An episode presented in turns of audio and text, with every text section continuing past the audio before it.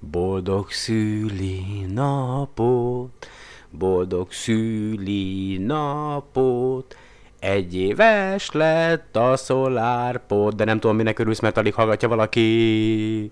Boldog szüli napot. Where did we come from? How did the universe come into being? We are the product of a grand evolutionary sequence, cosmic evolution.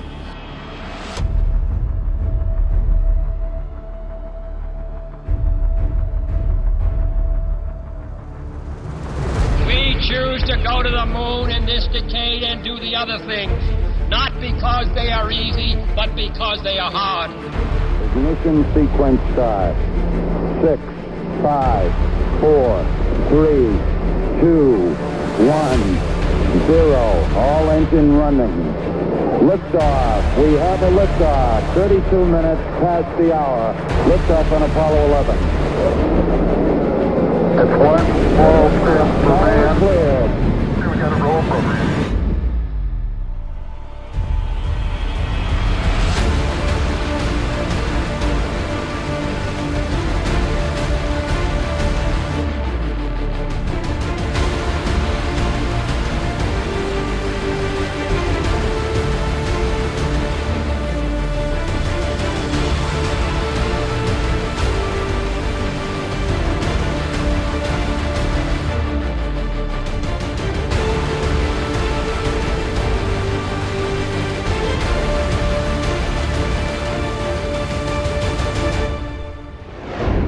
Sziasztok! Szeretettel köszöntök mindenkit újra itt a SolarPod podcastben. Igen, ha hiszitek, ha nem, már lassan egy éve, ugye elkezdtem ezt az egész ökörséget.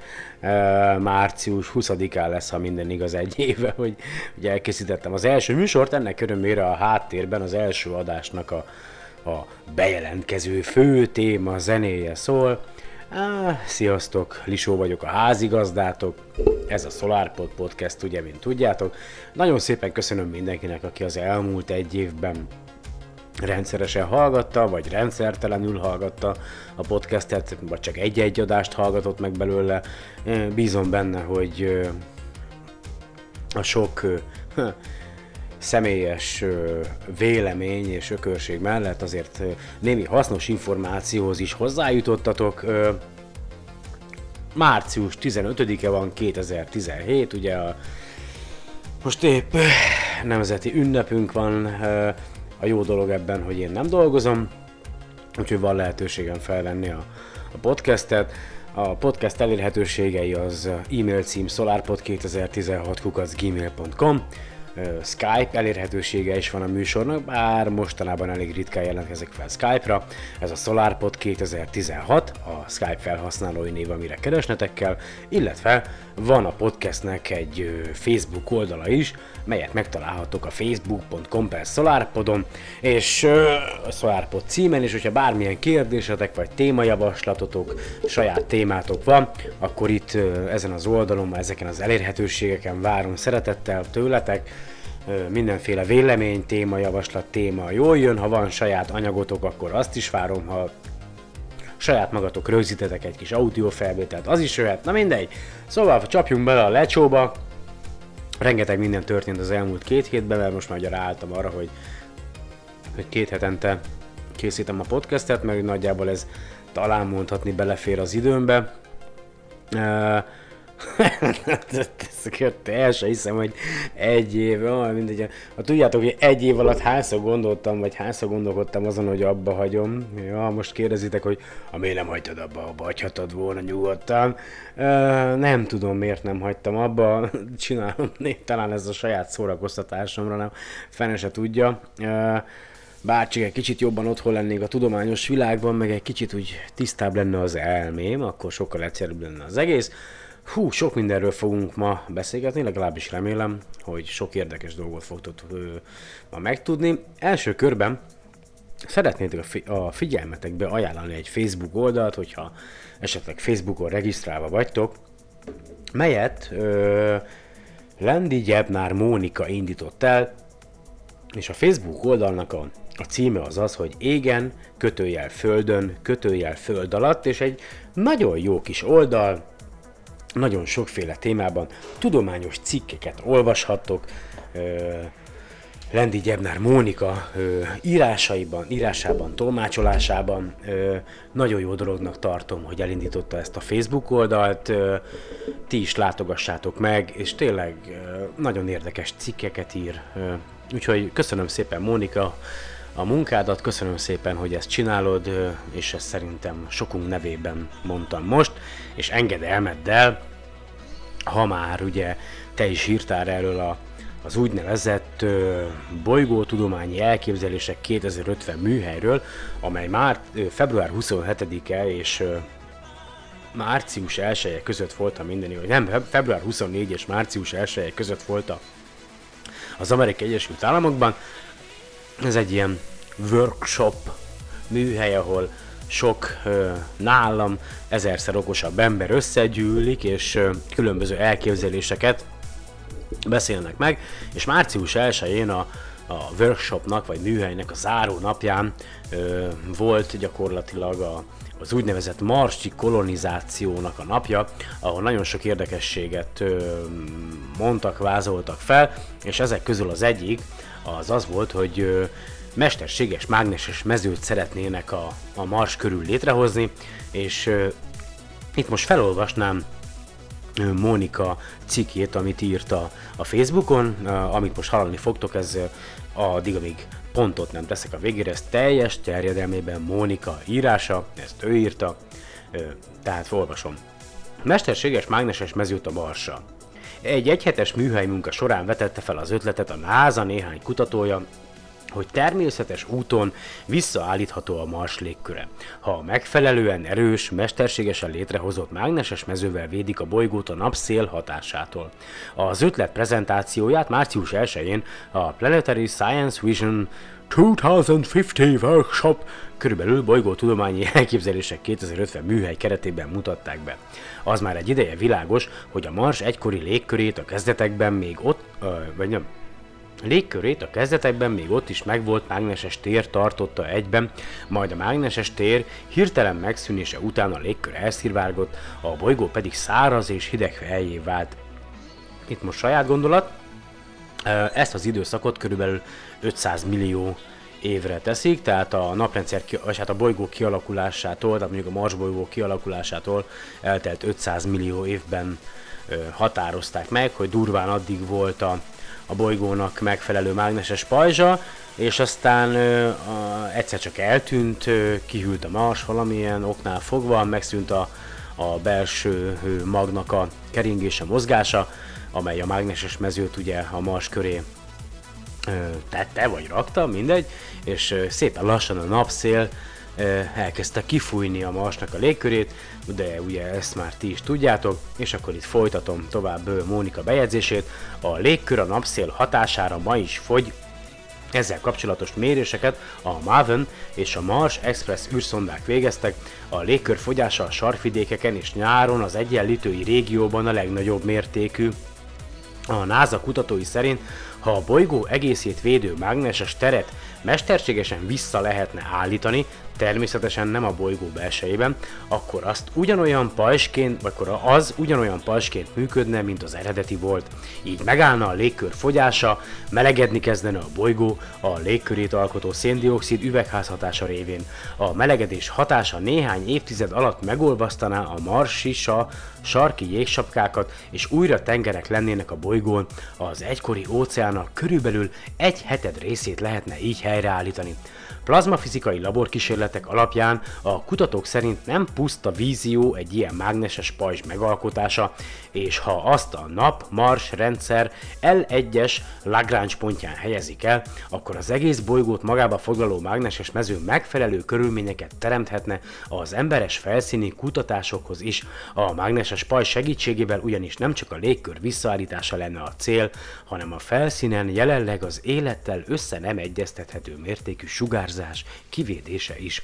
Ha megvalósulna az ötlet, akkor jó úton volnánk a Mars terraformálásához, és itt ugye ebben a cikkben elhangzott egy olyan kifejezés, hogy L1-es Lagrange pont, és ha már néhány hete egyik kedves hallgató felvetette, hogy mi lenne, hogyha csillagászati alapismereteket is olvasnék fel, vagy, vagy alapismeretekről is beszélnék a, a podcastben, akkor ezt most megteszem nektek, viszont a Lagrange ponton kívül, hát lesz még egy más, ami inkább az elektromossággal kapcsolatos kifejezés, a Tesla is, mert azért ehhez a témához hozzá tartozik, a universetoday.com-on van egy cikk, ami még ezzel foglalkozik, ott megemlítik azt, hogy ez a mesterségesen előállított mágneses mező, az körülbelül egy, illetve két Tesla ö, értéknek megfelelő mágneses erőteret tudna előállítani, és hogy mi is ez a Tesla, ö, miért mint mértékegység,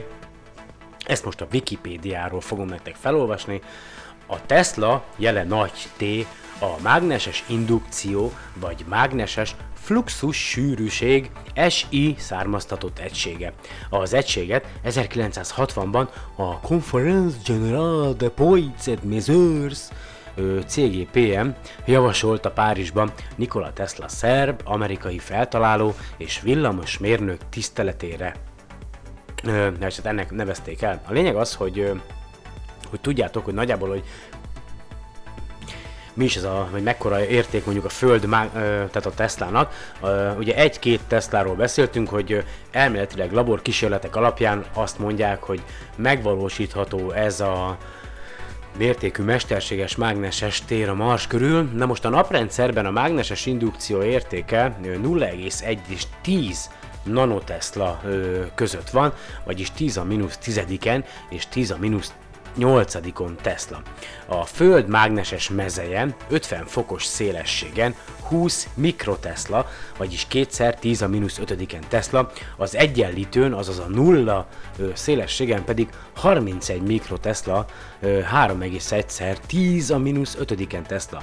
Tehát ugye ezzel a mesterséges eszközzel jóval nagyobb ö, mágneses teret tudnak előállítani, mint ami, ami a, a Földön van, és csak hogy összehasonlításképpen itt még van néhány adat, egy patkó mágnes, egy nagy pa, patkó mágnes mágneses tere egy milli Tesla ö, körül van, ez ö, egy ezred Teslának felel meg. Egy napfolt mágneses tere jellemzően 0,25 század Tesla, de akár 10 Tesla is lehet. A CERN CMS detektorának mágneses tere, amelyet ugye mesterségesen állítanak elő, 4 Tesla teret hoz létre, az orvosi MRI-ban, az orvosi eszközben 4 Tesla a legnagyobb érték, a kísérleti berendezésekben 7 Tesla. A legerősebb előállított tartós mágneses tér a Floridai Állami Egyetem laboratóriumában került előállításra, ez 45 Tesla volt. A legerősebb mágneses tér, amit pillanatnyi időre állít, előállítottak robbanás felhasználása nélkül laboratóriumban, az pedig 91,4 Tesla volt a Helmholtz centrumban, Dresdában. Azért ez ö, Ja, azt mondja, a neutron csillagokban 1 és 100 megatesla közötti értékeken mozog ez a mágneses tér a magnetárokban 0,1 és 100 gigatesla között. Na most mindjárt megnézem, hogy mi ez a magnetár, mert ezért ez számomra is egy érdekes dolog. A magnetár olyan neutron csillag, Na, már mindjárt keresztezek rá a neutron csillagra is. A magnetár olyan neutron csillag, melynek rendkívül erős a mágneses tere, ez a tér hozza létre az óriási mennyiségű elektromágneses sugárzást, mely részben röntgen, részben gamma tartományba esik. Ezeknek az égitesteknek az elméletért ö, Robert Duncan és Christopher Thomson alkotta meg 1992-ben. A következő évtizedben a magnetár hipotézis széles körben elfogadottá vált, mint a lágy gamma ismétlők és az anomális röntgen pulzárok lehetséges fizikai magyarázata. Na nézzük meg akkor, hogy mi is az a neutroncsillag. A neutroncsillagok nagy mennyiségű szabad neutront tartalmazó maradványcsillagok. A nagy, sű, nagy sűrűségeknél a csillagok belsejében az atommagok befogják a szabad elektronokat, ezáltal neutronban gazdag atommagok keletkeznek. A azt mondja, a 12-nől kisebb és 56-nál nagyobb atommagok esetében ez a folyamat ö, 10, na jó, 10 a 11-en, 10 a 14-en kg per köbméter sűrűség tartományban zajlik. Ahogy az atommagokban egyre több neutron keletkezik, ezek kötési energiája negatív lesz, Így azt mondja P nagyobb egyenlő 10-15-en kg per köbméter sűrűségnél a fehér törpéket alkotó atommagok és szabad elektronok helyett kevés magot, elektront és nagy mennyiségű szabad neutron tartalmazó degenerált gőz jön létre. Oké, okay, nem értek belőle semmit. A lényeg az, hogy elméletileg sőt valószínűleg gyakorlatilag is mesterségesen lehetséges előállítani a Mars és a Nap L1-es Lagrange pontján egy olyan eszközt, amely aztán létrehoz egy mágneses teret a Mars körül, mely aztán megvédi a Marsnak a megmaradt légkörét attól, hogy a napszél elfújja, illetve, hogyha ne talántán a 2030-as években tényleg emberek is le fognak szállni a Marson, akkor a Mars felszínén nem fogja őket érni káros sugárzás, körülbelül olyan mértékű sugárzás fogja őket érni a Mars felszínén, mint amilyen a Földön érni őket, és akkor beszéljünk egy kicsit a Lagrange pontról röviden, aztán majd lehet, hogy jön a halványkék pötty, Ja, Carl sagan -től. Szóval a, mi is az a Lagrange pont? Egy korábbi műsorban már egyébként beszéltem erről. A Lagrange pont, vagy librációs pont, illetve L1, L2, L3, L4 és L5 pontok a csillagászatban a tér azon 5 pontja, amelyben egy kis test két, egymás körül keringő nagyobb test együttes gravitációs vonzásának hatására azokhoz képest közelítőleg nyugalomban maradhat. Az ebben a pontban elhelyezett test helyzete fix marad a másik kettőhöz képest, ebből a szempontból hasonló a geostacionárius pályához. A Lagrange pontokat Joseph Louis Lagrange, olasz-francia matematikus fedezte fel a 18. században a naprendszerben a stabil L4 és L5 lángrás pontokban lévő pályákon kering sok kisbolygó, a nap-Jupiter rendszerben pedig a trójai kisbolygók, ugye erről már volt szó, hogy a Jupiter, ahogy kering a nap körül, és azon a, a pályán, ahogy kering a nap körül található az L4, illetve L5 lángláspont, és mind a Jupiter előtt van egy jó nagy kupac ö, trójai kisbolygó, ö, aszteroidák, stb. És a Jupiter mögött is, tehát megy egy, mondhatni úgy, hogy a, a Jupiter ö, üldöze m, egy adag ö, kisbolygót a keringési pályáján, illetve magát a Jupitert is üldözi egy adag kisbolygó azon a pályán, ahogy kering a a nap körül, és valószínűleg egy se fogja a másikat soha a büdös életbe utolérni, mert ezeken a pontokon elhelyezett vagy lévő ö, objektumok, akár még viszonylag stabilak maradnak, és sikerül nekik ezen a ponton maradni, aztán persze elképzelhető, hogy egyszer innen-onnan azért kilöködnek. Ö, ja, szóval, úgyhogy a melyik ez az L1 Lagrange pont a, Mars és a Nap rendszerben? Ugye a Mars is kering egy körülbelül kicsit excentrikus pályán a nap körül, és van ennek a keringésnek egy síkja, és hogyha húzunk egy egyenest a, a Mars és a nap közé, akkor az az L1-es Lagrange pont egy kicsi, jóval közelebb a Mars és a nap között van, de jóval közelebb a Marshoz, és gyakorlatilag ugye közvetlenül a Mars és a nap közé terveznék, hogy elhelyeznének egy ilyen mesterséges mágneses mezőt, amely aztán megvédené a Marsot attól, hogy a napszél, a sugárzás a továbbiakban kifújja a még megmaradt marsi, marsi légkört, ugye csak lefagyott az Audacity. Na!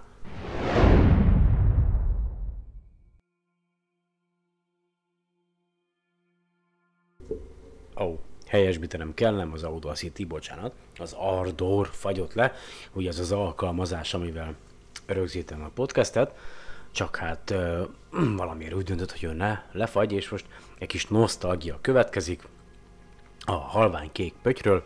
Először felolvasott nektek egy uh, Wikipédián található információt, aztán pedig szeretném, ha meghallgatnátok a, a The Sagan Stories című, uh, nem is tudom, kis csoportnak a videójának a hanganyagát, ahol angolul is használ, hallhatjátok ezt, amit Carl Sagan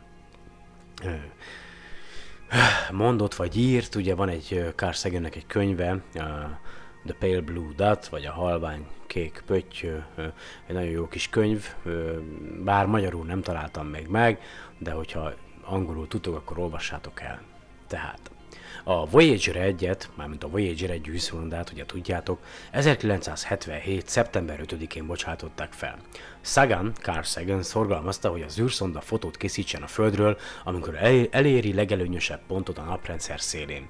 Miután 1990. február 14-én az űrszonda befejezte elsődleges küldetését, a NASA parancsot adott a szondának, hogy kameráját a naprendszer belseje felé fordítva készítsen felvételeket a bolygóról. A Voyager 1990. február 14-e és 1990. június 6-a között visszaküldött képei közül egy a Földet ábrázolta, egy halványkék pöttyöt a szemcsés foton. Carl Sagan híressé vált könyvéből a kép készítése idején a szonda és a Föld távolságát 6 milliárd kilométerre becsüli. A NASA Jet Propulsion Laboratory Laboratory Horizon rendszere az alábbi távolságokat állapította meg a Voyager és a Föld között az adott napokon. Durván a Voyager ezen a napon, február 14-én, amikor a képeket elkezdte készíteni, Hú, azt mondja, 6 milliárd 54 millió 558 968 kilométerre volt. Június 9-én, mikor befejezte a fényképek készítését, akkor pedig 6 milliárd 86 millió 176 360 kilométerre. Most a, a lényeg az, hogy legutóbb hallgattam egy podcastet, ahol megemlítették ezt, hogy Isten igazából, hogyha a Carl Sagan nem erőszakoskodik, és, és nem javasolja minden áron, vagy nem lobbizik azért, hogy, hogy a Voyager egy ezt elkészítse, ezt a fényképet elkészítse, akkor, akkor nem történik meg, mert a NASA kutatói, vagy a NASA vezetősége az attól félt, hogyha elfordítják a Voyager egy űrszondát, ugye mert az antennája, a Voyager 1 az antennája, az folyamatosan a Föld felé nézett, hogy folyamatosan tudjon sugározni jeleket, és attól féltek, hogy hogyha elfordítják, akkor utána már nem fogják tudni ugye újra felvenni a kapcsolatot a Voyager 1 és hát ezért várták meg azt, hogy a, Voyager egy elhaladjon a, a naprendszer bolygói, tehát a legtöbb bolygó körül, amely körül tudott, és, és aztán utána küldték el a magát ezt a, vagy utána kezdte el fényképezni a bolygót, és ugye Carl Sagan ugye ezt a könyvébe is beírta a gondolatait, amelyet a, azzal a képcsel, képpel kapcsolatosan írt le, vagy osztott meg a nagy közönséggel, amelyen a Föld bolygó is szerepel, és itt a, a Wikipédián van egy magyar nyelvű fordítás, én azt fogom nektek felolvasni, én egyszer lefordítottam saját magamnak. Nagyjából hasonló lett egyébként, mint ez, úgyhogy viszonylag megnyugodtam, de, de akkor most jöjjön. 1996. május 11-én egy beszédében Sagan megosztotta a fényképpel kapcsolatos mélyebb gondolatait. Consider again that, ja nem, nézzenek ismét arra a pontra. Az itt van. Az otthonunk, azok mi vagyunk. Ott van mindenki, akit szeretnek, mindenki, akit ismernek, mindenki, akiről valaha hallottak, az összes emberi lény, aki létezett. Az összes örömünk és szenvedésünk, vallások, ideológiák és gazdasági dogmák ezreinek magabiztossága, minden vadász és növényevő, minden hős és gyáva, minden civilizáció alkotója és lerombolója, minden király és paraszt, minden szerelmes fiatal, minden apa és anya, reményelteli gyermek, feltaláló és felfedező, minden erkölcs oktatója, minden korrupt politikus, minden szupersztár, minden legfőbb vezér, fajunk történelmének összes szentje és bűnös személye ott él, azon a porszemcsén a napsugárban függve. A föld csak egy nagyon apró színpad a hatalmas kozmikus arénában. Gondoljanak a folyókat megtöltő vérre, melyet a tábornokok és császárok ontottak ki dicsőségben és diadalban, hogy ők lehessenek a pillanatnyi urai eme pont töredékének. Gondoljanak a végtelen kegyetlenségekre, amit a pont egyik oldalának lakosai okoztak a másik sarok tőlük, alig különböző lakosainak, hogy milyen gyakoriak a félreér, félreértések, hogy mennyire erős a gyilkolási vágy, hogy mennyire heves a gyűlölet. Az alakoskodás, az elképzelt önnön fontosságunk, a lázálom, hogy valamiféle kiemelt helyünk van a világegyetemben, mindez kérdőre vonható ennek a fakófénynek tükrében.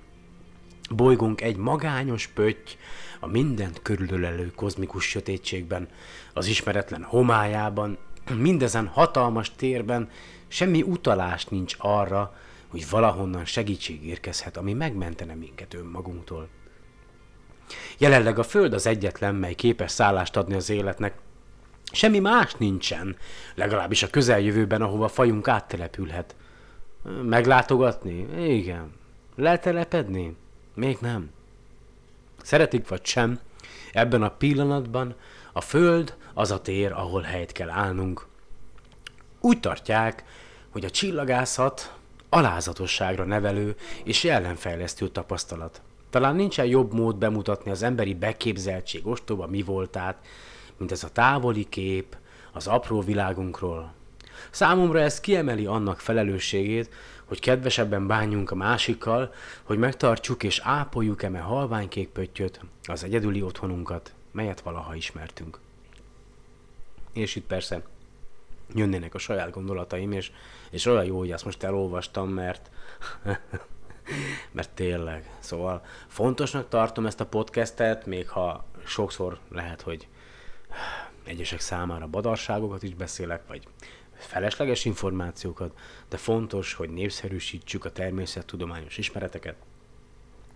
Még ha nem is ebből a podcastből leszel okos, de legalább talán, talán, talán, talán felkelti az érdeklődésedet arra, hogy magad, te magad elkezdjél az interneten információk után kutatni, akár megtanulni angolul is, hogy még több információt elérhess.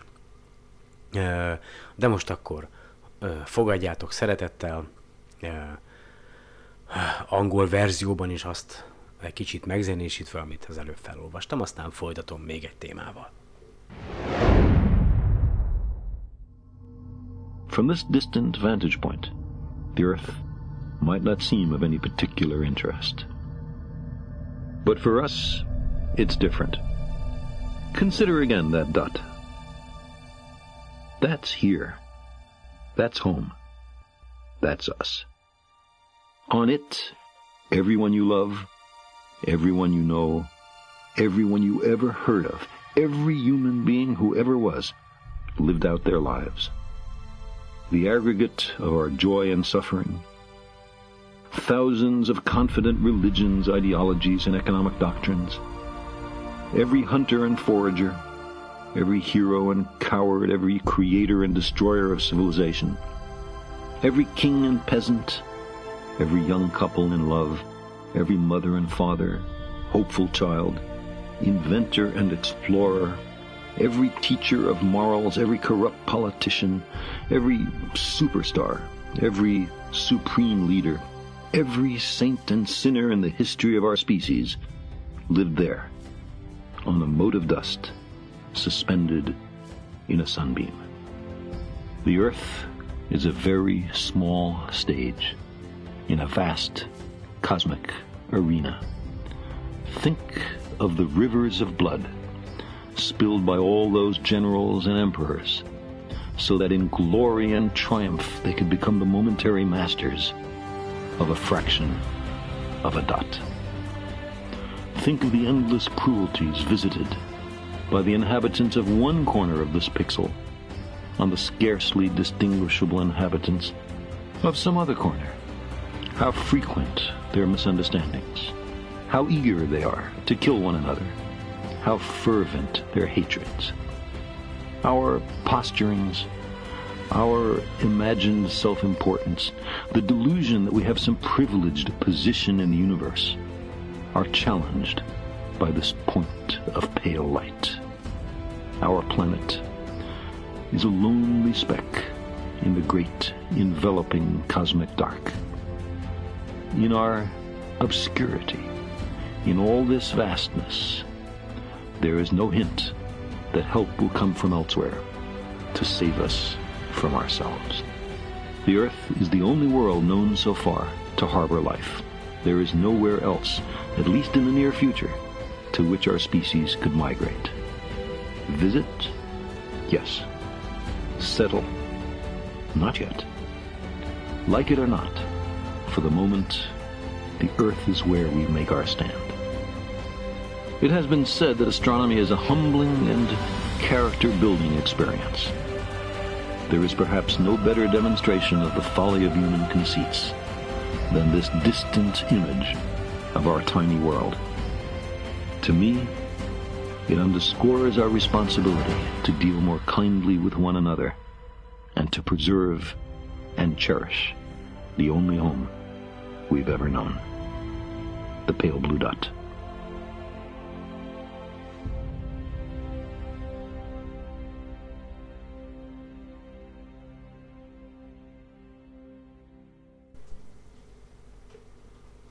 Ja!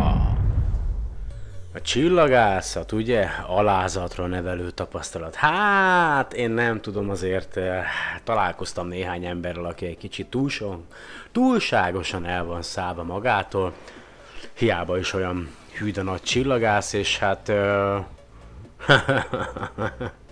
mindegy, le vannak tojva. Szóval, uh, ugye a múltkori adásban mondtam nektek, hogy uh, hogy majd utána nézek, hogy a, hogy a naprendszer körül ugye milyen egyéb csillagrendszerek vannak, hát őszinte leszek hozzátok, Hú, szerintem ez egy lehetetlen vállalkozás. Elmondom nektek, hogy a, a 250 fényévnyi, ö, hát nem is tudom, ilyen tartományon belül 260 ezer csillag található, és akkor itt van egy oldal, az atlasoftheuniverse.com, majd belinkelem egyébként a podcast leírásában. Egyébként javaslom nektek, hogy ha hallgatjátok a podcastet, azért néha a leírást is nézzétek meg, mert hasznos linkek is vannak benne, általában azokról a témákról, amikről beszélek, azért beszoktam linkelni dolgokat, meg, meg az oldalakról. A lényeg az, hogy itt van egy oldal, ez az Atlas of the Universe, ahol nagyon sok érdekes dolgot meg lehet tudni.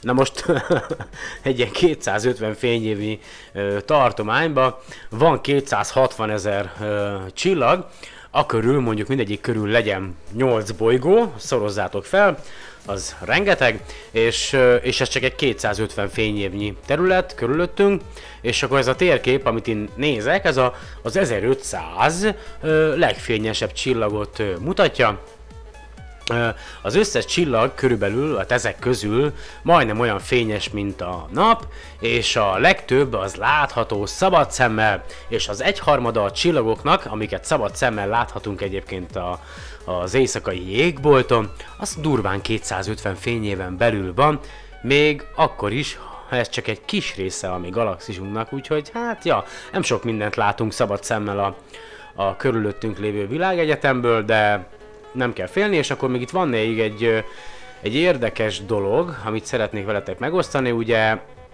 most lesz majd a NASA-nak a 2017-es költségvetése, a, az új, hát amerikai, a Trump adminisztráció által elfogadott költségvetése, és most meg kéne meg kéne találnom, igen, megvan. A lényeg az, hogy a, a NASA-nak a 2017-es költségvetése az már a Fehér Házban van, és elméletileg a napokban akár Donald Trump is aláírhatja azt, amit a kongresszus is egységesen elfogadott, illetve a, a Fehér Ház is szóbelileg elfogadott, de az elnök még nem írta alá, és hát ha aláírja, akkor a fontosabb dolgok azok azok lesznek, hogy a NASA-nak hát abba kell hagyni a, a klímakutatást, és inkább a, a, a, a világegyetem felfedezésével kell majd foglalkoznia. Hát igen, ez egy érdekes dolog. A lényeg az viszont, hogy gyakorlatilag ebben a mm, költségvetésben, vagy ebben az egész ilyen benyújtott tervezetben a NASA utasítást kap arra, hogy 2033-ig juttasson embert a Marshoz. Igaz, ebben nincs benne az, hogy most a Mars felszínén kell, hogy legyenek az emberek, vagy a Mars körül kell, hogy megtegyenek egy kört, aztán vissza a Földre, de hivatalos is, hivatalosan is utasítás van arra, hogy tervezze meg a NASA a az emberi űrkutatásnak a, a, a gyakorlatilag a, a, a ter, a, az, a, nem is tudom, na mindegy, nem, nem tudom, most nem találom a szavakat, többet kéne olvasnom, a roadmap, tehát a tervezetét, vagy én nem is tudom, hogy tehát a lényeg az, hogy tervezze meg, igen, a Mars és azon túl, aztán egy másik érdekes dolog, ami benne van ebben a költségvetésben, ugye azt is tudjátok, hogy a a NASA egy ideje tervezi már az úgynevezett SLS-t, vagy Space Launch systemet, vagy rendszert, ez egy ilyen ö, újfajta ugye, ö, rakétarendszer lesz, és ennek a rendszernek az egyik része az Orion űrkapszula, amelyel majd ugye a a, a mély űrbeli kutatásokat, emberes kutatásokat is tervezi a NASA. Egyszer már fellőtték ezt az Orion űrkapszulát egyébként fölkörüli pályára, sikeresen vissza is tért. Azt nem tudom pontosan, hogy mikor, de talán 2010 valahányba, és 2018-ra tervezi a NASA azt, hogy ezt az Orion űrkapszulát jelenleg még emberek nélkül elküldi egy hold körüli utazásra, megkerüli egy párszor a holdat, egy öt napon keresztül ott tartozik ez az űrkapszula, tesztelik a különböző műszereket, egységeket, aztán pedig visszatér majd a Földre.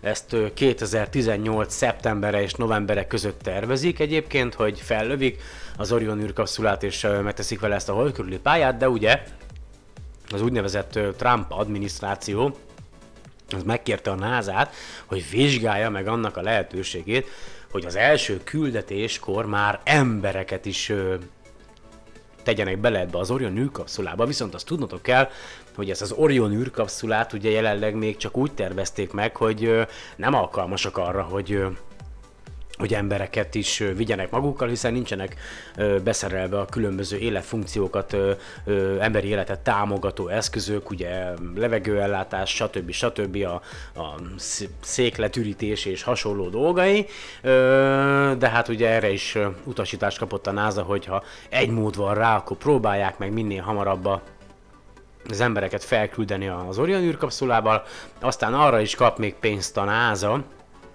hogy jobban oda tudjanak figyelni a po- földre a mindegy, veszélyes aszteroidákra, tehát elméletileg arra is lesz pénz, hogy ö, folyamatosan tudják majd ö, kutatni az aszteroidákat, amelyek veszélyesek lehetnek ránk nézve, legalábbis az emberi életre, a földi életre nézve. Aztán ugye az is benne van még ebbe, hogy támogassák a, az Európai űrügynökséggel közösen létrehozott programot, a, a Mars 2020-at, ugye, ami eredetileg 2018 volt, de aztán kitolták 2020-ra, úgyhogy elméletileg 2020-ban érkezik majd, vagy, vagy elindul majd a Marsra egy újabb marsjáró, amelyet a NASA és az Európai űrügynökség közösen fog majd véghez vinni, aztán arra is kapnak pénzt, hogy a James Webb űrteleszkópot is sikeresen fellőjék, illetve a helyére irányítsák, aztán lesz itt még egy széles látómezejű infravörös teleszkópra is lóvé,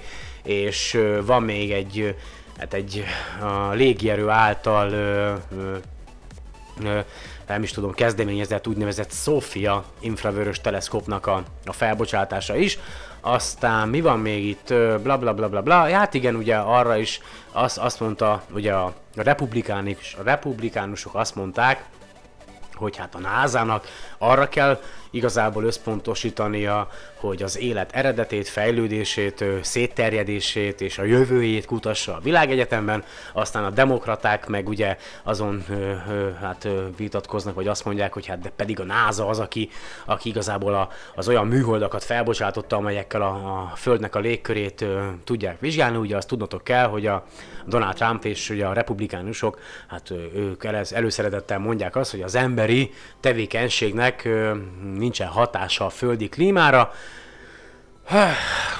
Nem akarok ebbe a vitába belemenni, szerintem nagyon is van az emberi tevékenységnek hatása a földi klímára, de ugye korábban már mondtam nektek azt, hogy az egész földi klíma egy baromira nagy összetett rendszer, folyamatosan változik. Ennek ellenére én is úgy gondolom, hogy a mi tevékenységünk is nagyban hozzájárul ahhoz, hogy az elmúlt száz évben gyakorlatilag eszméletlen mértékben megemelkedett a, a földi átlaghőmérséklet, a sarki jégsapkák ugye kezdenek eltűnni, és most olvastam legutóbb egy tanulmányt is, ami azt jósolja, hogy a, a sarkvidékeken egyre gyakrabban fog majd előfordulni az, hogy a csapadék nem hó formájában fog lehullani a sarkvidékekre, hanem eső formájában, és mint tudjátok ugye, hogyha eső esik, az még jobban elkezdi majd megolvasztani a jégsapkákat, ugye minél kevesebb jég van a sarkvidékeken, annál kevesebb fényt tudnak visszaverni, tehát annál jobban ö, elnyeli a, a körülötte lévő óceán a, a, a érkező sugárzást, annál jobban melegszik, az annál több jéget olvaszt el, és ugye ez egy önmagát generáló folyamat, és hogyha nagyon előre akarunk menni, akkor itt van a, a testvérbolygónk, a Vénusz, ahol láthatjuk azt, hogy milyen hatásai vannak annak, hogyha az üvegház hatás egyszer csak elszabadul, és aztán nincs megállás, de egyébként ez egy tényleg bonyolult folyamat, hogyha belegondoltok, hogy most mi kibocsátjuk ezt a rend, rengeteg üvegházhatású gáz, széndiokszidot, írtjuk az erdőket, de mondjuk, tehát melegszik a légkör, de mondjuk tegyük fel, tegyük fel, lesz egy hatalmas vulkánkitörés, egy olyan mértékű vulkánkitörés, amelynek az anyaga, a vulkáni hamu ö, kijut egészen a stratoszféráig, és ott az a hamu elkezd szétterülni, mondjuk beteríti a földnek a felét, vagy az egész bolygót, annyira szétterülnek ezek a finom ö, részecskék. Ugye ezek a részecskék pedig visszaverik a napfényét, tehát hogyha mondjuk tegyük fel, elkezdünk nagyon melegedni, de bekövetkezik egy hatalmas vulkánkitörés, amely hatással lesz mondjuk a stratoszféraban lévő anyagokra, és aztán azok az anyagok ugye visszaverik a napfényét, tehát és mondjuk tegyük fel, olyan mértékben kerül anyag a stratoszférába, hogy az egy darabig ellensúlyozni tudja majd azt, amit mi csinálunk emberek a, a, a, az anyag, a káros anyag kibocsátásunkkal, akkor mondjuk egy darabig megállna a Földnek a melegedése, és mondjuk tegyük fel, nem bocsátanánk ki széndiokszidot, hanem nem melegedne a Földnek a légköre, és mondjuk tényleg megtörténne egy ilyen vulkánkitörés, akkor még az is előfordulna, hogy a, aztán a bolygónk meg túlságosan lehűl. Tehát ez egy tényleg egy baromira összetett dolog, tehát hogy, hogy nem ülhetünk a babérjainkon, hogy minden rendben lesz, fontos a kutatásra, az információgyűjtésre pénzt és költséget fordítani, és fontos ezeknek az információknak a megosztása, minél szélesebb körben való elterjesztése, és nem csak ezek a melegszünk, mind meghalunk, vagy nem melegszünk, nincs, bef- nem, nincs befolyásunk a légkörre, hanem az embereknek meg kéne mutatni tényleg ö, valami olyan módon egy, ezeket a tudományos ö, tapasztalatokat és információkat és eredményeket, hogy, hogy még egy legátlagosabb ember is megértse, és nem kéne ezen, ezen vitázni, és hogyha odafigyelünk, odafigyelünk arra, hogy minél környezetudatosabban éljünk, még annak ellenére is bekövetkezhet a bolygónk életében egy olyan változás, amely aztán befolyással lesz a légkörünkre. Tehát ez tényleg egy összetett dolog. Aztán van még itt egy, egy érdekes hír, azt mondja, hogy mindjárt mondom nektek, annyi oldal van most itt megnyitva nálam. Ö, ja igen, legyél te is astronauta, ez a kedvencem. Minap látott egyébként egy, vagy egy, egy hete, vagy talán két hete, ha minden igaz, egy finn ö, vállalkozás, de nem akarok hülye, igen, egy finn vállalkozás egy olyan ötlettel állt elő, hogy elindítanak majd 2017 végén egy mobil alkalmazást, amelynek az lesz a célja, hogy a világon lakjál bárhol, te, mint á, akármilyen országnak az állampolgára, hogyha lehetőséged van ezt az alkalmazást tudja letölteni és használni, akkor jelentkezhetsz ö, a idézőjeles astronauta képző programra, és ez azt jelenti, hogy elindítják a mobil alkalmazást, és ha te regisztrálsz és jelentkezel, akkor az alkalmazáson belül lesznek különböző feladatok, mind fizikai, mind intellektuális, tehát elméleti feladatok, mind társadalmi feladatok, amelyeket majd meg kell oldanod, be kell küldened gondolom az eredményeket, és hogyha ezeket a feladatokat megoldottad, akkor, ha sikeres is, sikeresen teljesítetted az alkalmazás által kiírt feladatokat, akkor lehetőséged lesz arra, hogy bejuss egy következő körbe, ahol ö, gyakorlatilag ö, egy filmes astronauta képző versenyen vehetsz majd részt, tehát ugye amelyet majd a tévétársaságok is közvetítenek, hogy mondjuk több tucat ember egymással versenyez a, vagy verseng azon, hogy melyikük a legjobb, és a szerencsések pedig ugye minden évben ki fognak majd sorsolni hát egy embert, legalábbis ezt állítják, aztán hogy mi lesz belőle nem tudom, akit aztán felküldenek a világűrbe. Na most ez jelentkeztem, meg várom, hogy mikor lesz kész az alkalmazás, 2017 végére ígéri egyébként ez a cég. A spacenation.org-on több információhoz is juthatok, feliratkozhattok egyébként a vállalkozásnak a hírlevelére. Ezt javaslom, mert ugye akkor első kézből fogtok ért, értesülni arról, hogy mikor készült el a, a maga az alkalmazás, és legalább ez, ez nekem egy jó hát nem is tudom, egy jó ok lesz arra, jó lehetőség lesz arra, hogy leszokjak a dohányzásról, úgyhogy én nagyon várom, most megint elkezdtem futni, edzeni, hogy legalább egy kicsit fit legyek, kíváncsi leszek egyébként, hogy, hogy milyen lesz ez a dolog. Én, én ha, ha már csak, csak az alkalmazásban előírt feladatokat el tudnám végezni, már annak is nagyon örülnék, nem tudom, hogy mik lesznek benne egyébként, ez majd 2017 végén kiderül, de gondoljatok bele, hogy Ugye, ugye azt írják az oldalon is, és ez, ez egy nagyon jó megközelítése a dolognak, hogy, hogy, hogy még ha nem is jutsz fel a világűrbe, de mégis egy, egy, egy, egy űrprogram része lehetsz. Tehát, hogy egy, egy világ méretű űrprogram része lehetsz, te is, te is a részese lehetsz, te is a részfevője lehetsz, te is ott leszel abban a csapatban, aki azért dolgozik, azért küzd, hogy kijuthasson a világűrbe, és, és, és tényleg komolyan mondom, gyerekek, még lehet, hogy még az én időmben megérjük azt, hogy az emberiség tényleg elhagyja a Földet, legalábbis egy része, ugye ezen a Amerikában megrendezett ezen a műhelyen, amiről a műsor elején beszéltem, ott arról is volt szó, hogy milyen módokon lehetne elhagyni a bolygót. Ugye egy része azt a verziót támogatja, hogy telepítsük, kolonizáljuk a Marsot, de ugye, azt, ugye a marsi gravitáció az talán a 70 0,3-szerese talán azt hiszem a földi gravitációnak, tehát hogy ugye ott kisebb a gravitáció, mint a Földön, még ha az ember számára élhetővé is tesszük a légkört, vagy sikerül felmelegíteni a bolygót, megolvasztani a széndiokszidot a sarkvidékeken, ugye a mágneses pajzsal, a mesterséges mágneses pajzsal megvédeni a marsi légkört a, a napszéltől, ugye akkor az a üvegházhatású gázok, azok ő, még több hőt tartanak bent, akkor ugye mivel elkezd felmelegedni a bolygó, akkor megolvadnak a sarki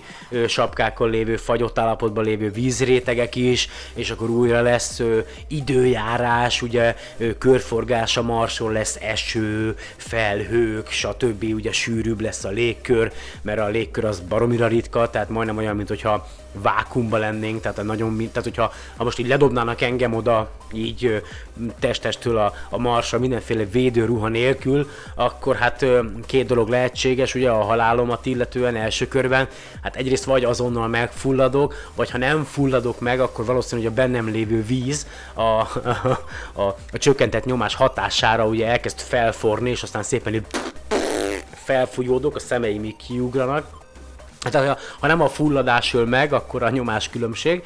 Ö, tehát jelenleg teljesen alkalmatlan arra, hogy, hogy, hogy mi ott éljünk. Ja, meg persze meg is fagyhatok azonnal, ha éppen nem nappal van és nem a nyár, ugye a Marson, mert azért ott akkor van valami 20 Celsius fok körüli hőmérséklet is egyébként nappal, jó esetben, de szóval én szeretném, én, én bízom benne, hogy hogy sikerül a társadalom gondolkodását megváltoztatni, hogy sikerül a tudományt népszerűvé tenni, hogy az emberek érdeklődését felkelteni a tudományok iránt, mert ez az utunk, ez a jövőnk, nem pedig a nem akarom sorolni, hogy mi fejlődnünk kell, mind szellemileg, mind pedig technológiailag, és ehhez a fejlődéshez pedig alkalmazkodnunk kell, kötelességünk alkalmazkodni, Hú, egyébként nagyon sok mindent nem mondtam el, amit még szerettem volna a műsorban elmondani, de, de szerintem így szürinapi adásnak ez az 50 perces műsor, ez bőven elég. Nagyon-nagyon szépen köszönöm, hogy ma is meghallgattátok a, a podcastet, az adást. Remélem, hogy minél hamarabb újra találkozunk, valószínű, hogy csak két hét múlva, úgyhogy addig is kívánok nektek kellemes napokat, és érdeklődést a tudomány iránt, az új iránt, rengeteg információval remélem, hogy megtaláljátok benne azt, ami, ami titeket érdekel, ami titeket boldoggá tesz, ami titeket elégedetté tesz. A podcast elérhetőségei még egyszer e-mail cím solarpod2016 kukacgmail.com, Skype-on megtaláltok solarpod2016 felhasználói néven, és látogassatok el a podcast Facebook oldalára, nem kell ám kedvelni, én nem ezért csinálom ezt az egészet, hanem javarészt igazából a saját szórakoztatásomból, úgyhogy nézzetek rá a Facebook oldalra, azért elég sok egyéb információs található ott, aztán a napokban majd nekiállok a, a következő Európai űrügynökség déli obszervatóriuma által készített videó, illetve videóknak a, a magyar nyelvű feliratozásához, mert kaptam e-mailt, amit meg kéne csinálnom március 22-ig, úgyhogy majd azt is meg fogom veletek osztani a, a Facebook oldalon is. Én még egyszer köszönöm nektek a, a figyelmet, Misó voltam, a, a podcastnek a házigazdája, jó lenne már valakivel beszélgetni, valaki mással is egyébként a műsorban újra, de ez remélhetőleg azért hamarosan be fog következni, tehát vannak ö, tervbebéve olyan adások, ahol nem csak engem fogtok hallani, hanem más emberek véleményét is, elképzeléseit is, és ö, ö, hát nem is tudom, hangját is, ugye? Úgyhogy ö, sziasztok, remélem, hogy hamarosan újra találkozunk. És boldog születésnapot a podcastnek! Á, este bontok egy pesgőt. Iszom majd az egészségetekre, na. Sziasztok!